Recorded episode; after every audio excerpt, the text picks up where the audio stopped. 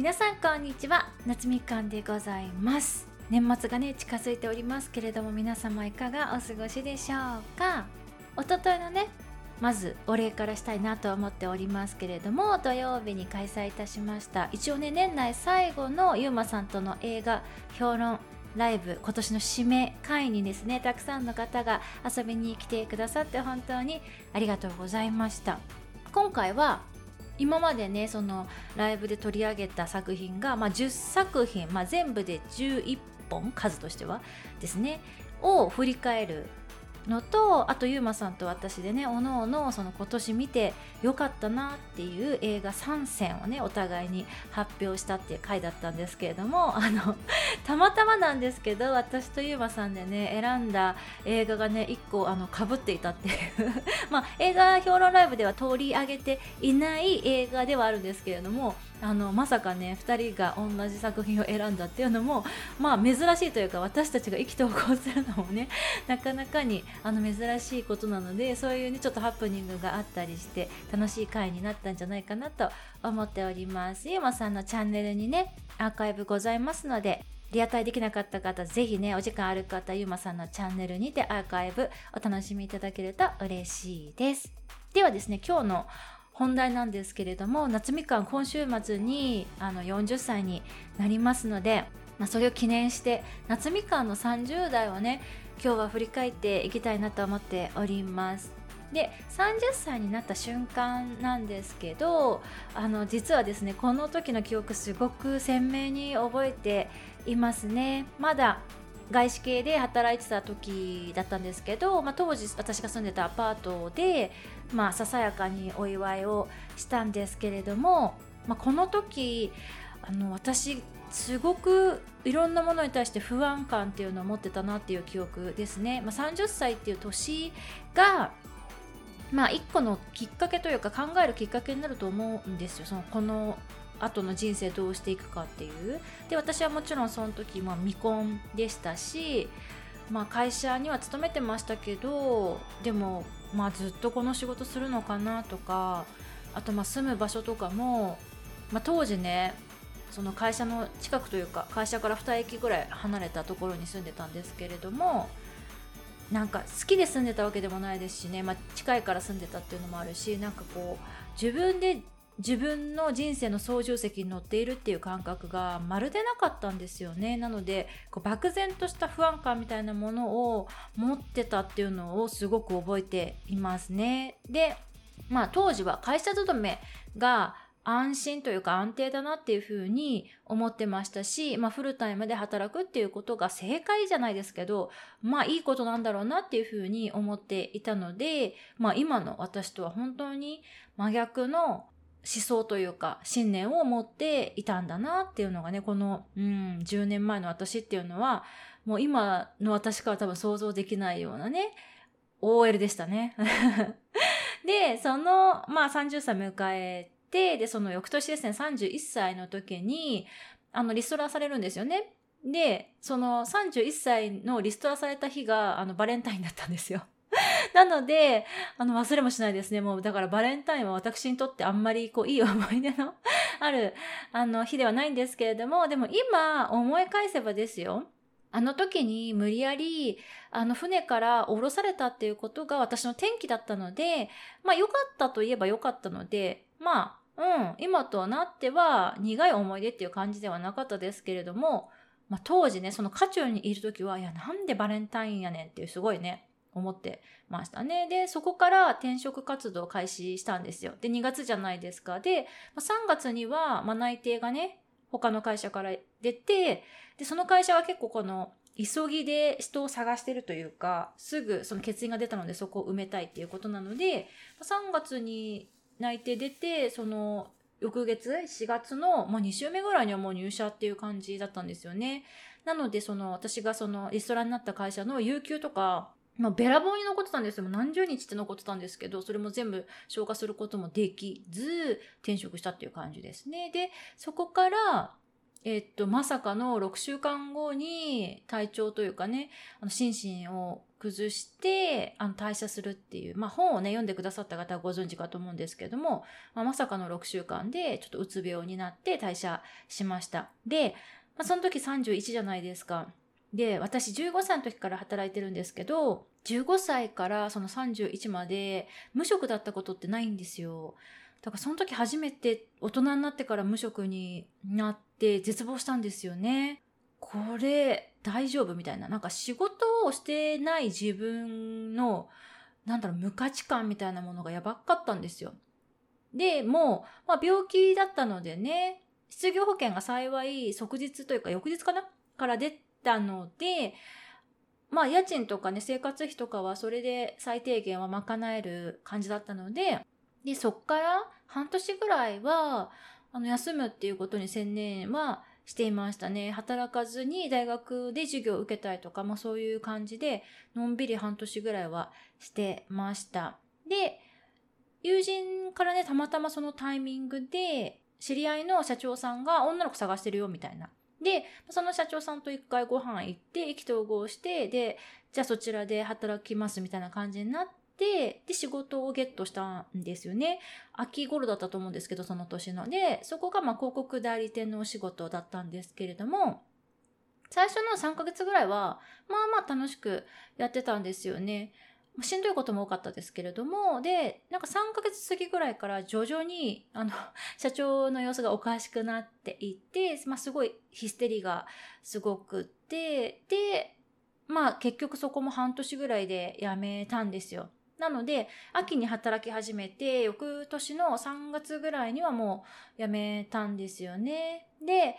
本にもね、書いたんですけど、このタイミング、その、会社員3回やって、私、会社員、向いてないのかなみたいなのをやっと気づけたんですよね。で、最初の会社がま8年ぐらい働いちゃったので、会社員が自分に向いてないっていうのも、あんまりピンときてなかったんですけど、2回転職に失敗して、まあ両方とも光の速さで体調を崩したので、あ、もうダメだな、みたいな。で、私はこっから絶対に一生会社員っていう雇用形態ですかね。それは一生やらんっていうふうにまあ決めたタイミングだったので、ここがまあ結構大きなターニングポイントだったなっていうふうに思いますね。なので32歳の時に結構大きな決断をして、でもそのやらないことを決めたので、その後は早かったんですよね。で、4月からその会社辞めた翌月からはまあ、某雑貨店でアルバイトしましたね。で、ここでアルバイトするときも、フルタイム勤務っていうのはできませんっていうふうにちゃんと言って、週に確か28時間とか勤務でしたね。で、そんな時給も良くない1050円とか1,0数十円だったんですけど、まあ、家賃と食費が最低限払えればもういいなみたいな感じで、一つの仕事でね。で、プラスオンで英語の仕事、英語をまあ教える仕事とかの、まあ、副業っていうのをそこで始めたっていうのが、この32歳の時ですね、春ですね。これが、まあ、2015年ですね。今から7年半くらい前の話です。で、まあ、こっからその副業を複数の仕事をこう組み合わせていくポートフォリオとして組んでいくみたいな働き方を開始して、まあ、仕事自体は割と順調だったんじゃないかなと思いますね、今まで。で、まあ、プライベートに関しては、まあ、20代後半から30代前半の頃なんですけど、まあ、結構長く片思いをしていた人がいたんですけど、まあ、その30代前半でちょっと目が覚めたというか、まあ、あかんってなって諦めたら、まあ、2017年、まあ、5年くらい、5年半くらい前ですかね、に、まあ、彼氏ができて、全然ね、その片思いしてた人とは別の方なんですけれども、まあ、その人がね、かなり、こう、私との関係に対して、まあ、結婚前提みたいな感じで真剣だったんですよね。だからこう、安心もしていたというか、まあ、この人真剣だしな、みたいな感じで、まあ、そのあたりは別にあんまりこう、不安定になることもなく、私も結構ね、こう見えて順調なので、まあ、浮気とかもすることもなく、プライベートは安定してたかなっていう感じですね。安定してるように見えたというか。で、まあ、30代をね、こうやって振り返ってみて、一番の転換期っていうのは、もう紛れもなく39歳ですね。この1年間が一番の転換期だったと思います。で、そのきっかけなんですけど、まあ、ちょうどね、約1年ぐらい前39歳になったじゃないですか。で、その時ぐらい、まあ去年の冬から今年の1月とか2月とかぐらいなんですけど、まあさっきも言ったように仕事もね、全然順調だし、不満もないし、あの、彼氏も一応いるし、で、好きなところに住めてるじゃないですか。だから結構願ったもの全部手に入れてるなっていう感覚ではあったんですね。だけど何をやっても楽しくないっていうすごい強烈な閉塞感っていうんですかね。退屈感っていうか、そういうものを感じるようになってしまったんですよね。で、今まで楽しかったことね、例えば絵を描いたりとか、創作活動とか、そういうものも全然楽しめなくなってしまって、しっくりこないっていう方が、うん、適切な表現かと思うんですけれども、まあ、いわゆるこれ中年クライシス状態とも言えると思うんですよね。あの、ある程度いろいろやってきてしまっていて、だからまあ刺激もないし、で、まあ日常が変わらないんですよね。変化が全然ないわけじゃないですか。だから、すごいこう、ただただ生きてるっていう感じ。ただただ息をしてるっていうような感じに感じられてしまって毎日が。なんか生きてるっていう充実感が、まあ、全然なかったんですよね。で、これはダメだなみたいな。全然楽しくないなっていうのを、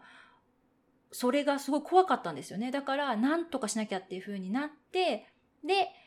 私はまあ、ちょっと今までやってきたことと全然違うことをやらなきゃもうダメだなっていうことが分かったので、そこで一年発起して他人を頼ってみるっていうことをね、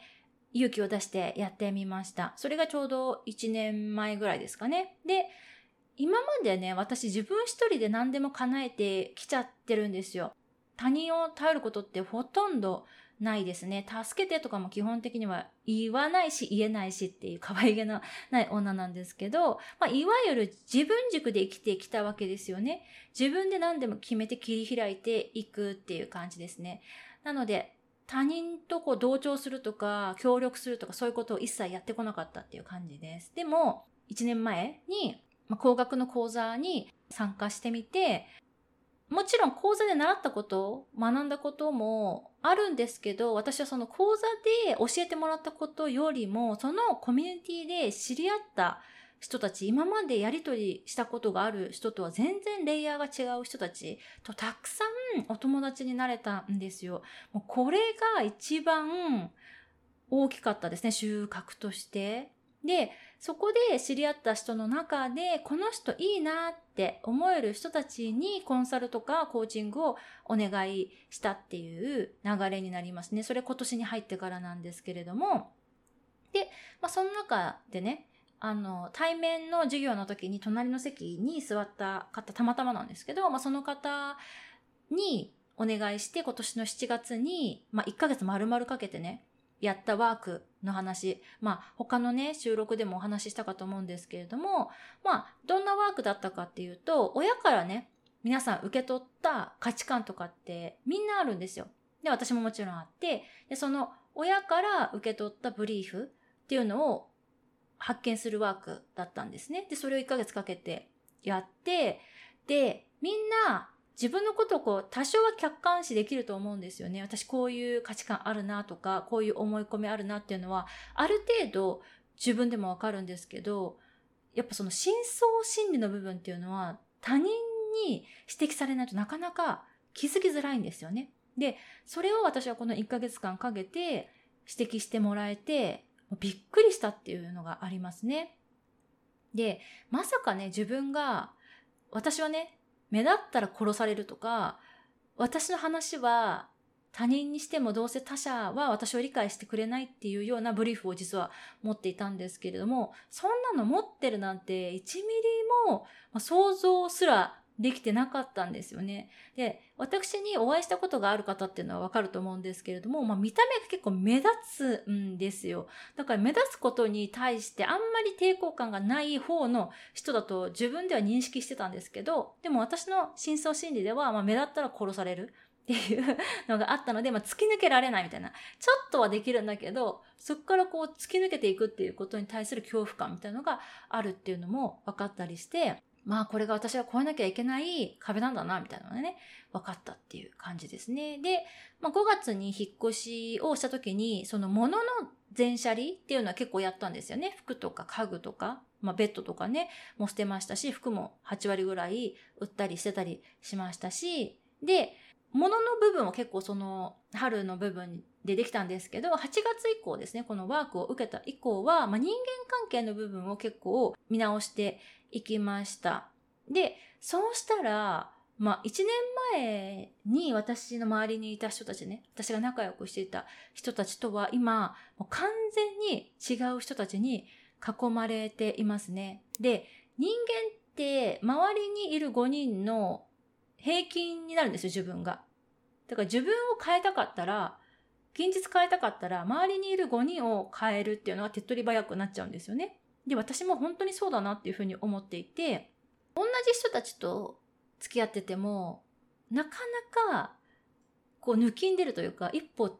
踏み出すというか、一歩こう変わっていくっていうのはなかなか難しいんですよね。だけど、やりとりする人とか、付き合う人とかを変えるっていうのが、やっぱりステージ上がるには一番早いっていうのは今年1年をあの通してすごく自覚というか、私が人体実験をして、本当だわって思えたことの一つですね。で、その、さっき言ったように、1年前はま退屈感とか閉塞感とかがすごくあったんですけど、それも今今日の時点でね、かなり抜けてきたなっていうふうに思いますね。楽しいことがやっと分かってきたし、自分を満たすっていうこともようやく分かってきたなっていうふうに感じています。あとは、このね、1年、まあ、30代の締めくくりの1年は、私自身がスピリチュアルであるっていうことに降参した1年でもあるんですね。で、私は割と今までロジカルな、えっと、考え方をしてきたので、すべて説明できるみたいな。こう、私がやる行動はなぜならばっていう部分が絶対的に説明できるっていう感じで生きてきたんですけれども、こうスピリチュアルって感覚じゃないですか。だからなんとなくみたいな、これやりたいなんとなくみたいな部分がすごく多いんですよね。で、まあメッセージを下ろすとか、もう私も最近やるんですけど、それもなんで下ろせるのって聞かれても、いや、なんとなくしか 言えないんですよね。で、こういう部分私は自分の中でこう、これないな、これやったら夏みかんっぽくないな、みたいに思っていたんですよ。だけども、その部分を私は受け入れるっていうことをやりました。今までも否定してきた私の部分っていうのを諦めて受け止めるっていうことですね。まあ、イコール降参するって感じなんですけど、それが、この30代の最後の1年でできたっていうことが、一番大きかったかなっていうふうに思っています。この前ね、おとといのゆうまさんとのライブで言ったんですけど、自分はこうだって信じていることだ、A、私は A だっていうふうに信じていたものを、ある日、こう、反抗にして、私はやっぱ B だっていうことは別にいいんだよって話したんですけど、それを結構自分の中ではできてない部分もあったなっていうのを、この1年感じたんですよね。で、その最後の部分がスピリチュアルであるっていう部分だと思うんですね、私にとっては。私は今までこうリズメっていうかね、すごく理屈っぽい人間だと思ってたのに、実はスピリチュアルでしたって言ったら、え、お前全然キャラ違うじゃんって言って、私から離れていく人がいるんじゃないかなっていうのが多分怖かったと思うんですよ。でも、もう私スピリチュアルですからって、こう、ふわふわですっていう部分を、あの、やっと、こう、その部分に降参できたっていうところで、やっと楽しさというか、私これやっていいんだなって思ったら、やっと楽しいとか嬉しいとかいう感覚も戻ってきたっていう感じなんですよね。で、先日、あの、流つなぎをされている方のセッションを受ける機会があって、で、その時に私は、その魂としては、まあ、他人軸で生きるのが聖一であるっていうことを、まあ、言っていただいたんですよね。でも、皆様ご存知の通り、私はまあ、この40年間ですね、ほぼほぼ自分軸やってきちゃってたんですよね。もう自分で全部決めて、自分で全部切り開くタイプの生き方をやってきちゃっていたんですけど、まあ、あなた他人軸ですよ、みたいな。他人に頼ってなんぼです、みたいな。で普通みんな逆をやるんですってその他人軸の人は私みたいに自分軸でやっちゃうし自分軸で本当は生きなきゃいけない人はこう他人に依存っていうかこうべったりあの頼って生きてしまっていてそれがこうみんな逆やってるんですよね地球では。でもその本当の生き方その他人軸派の人たちは他人軸自分軸派の人は自分軸で生きるともうすごいことになるみたいなことをおっしゃっていてだからまあ夏みかんの、まあ、40代の、まあ、40歳の目標はですね他人軸で生きてみるっていうことかなと思っています。もうこの課題は私の中でちょっとずつやり始めていることではあるんですけれどもまあなかなかねいきなり100%他人軸っていうのは難しいので引き続きね、まあ、自分を変化させるっていうことに対して怖がらずにまあ怖いですよ。怖いけど、まあ、大丈夫っていう自分を信頼してやっていきたいなと思っております。なのでまたここでもね私がその他人軸をやり始めてどんな心境とか現実の変化があったのかっていうのはお知らせしていきたいと思っております。で、まあ、20歳から29歳の、まあ、10年間の変化ね、まあ、20代の変化と30歳から今日までの変化を比べた時に、20歳から29歳もまあまあ大きい変化があったと思うんですよねだけど20歳の時も29歳の時もその仕事は真面目にやらなきゃいけないとかそういう価値観にとらわれていたと思うんですよね。で、30歳から今日までの私の変化を比べるとその働くっていうことに関するその固定概念っていうか間違った思い込みを結構外せてきたなっていうふうに思うんですよね。別に真面目じゃなくても生きていけるし適当でも愛されるみたいなところがこの10年間でちょっとずつ分かってきたなっていう感じなので私はこのね30から39歳のこの10年間の変化の方が断然すごかったなっていうふうに思っていて私もうよくやったなっていうふうに本当思います。なのでねこの40歳から49歳のこの次のね10年がねますます楽しみな夏みかんでございます。またね引き続き私もバンジーいろいろ飛んでいきたいと思いますし引き続きここでも皆さんに逐一嘘を偽りなく報告させていただきたいなと思っておりますので40歳の夏みかんも引き続き仲良くしていただけますと嬉しいです。それではまた次のエピソードでお会いいたしましょう。バイ。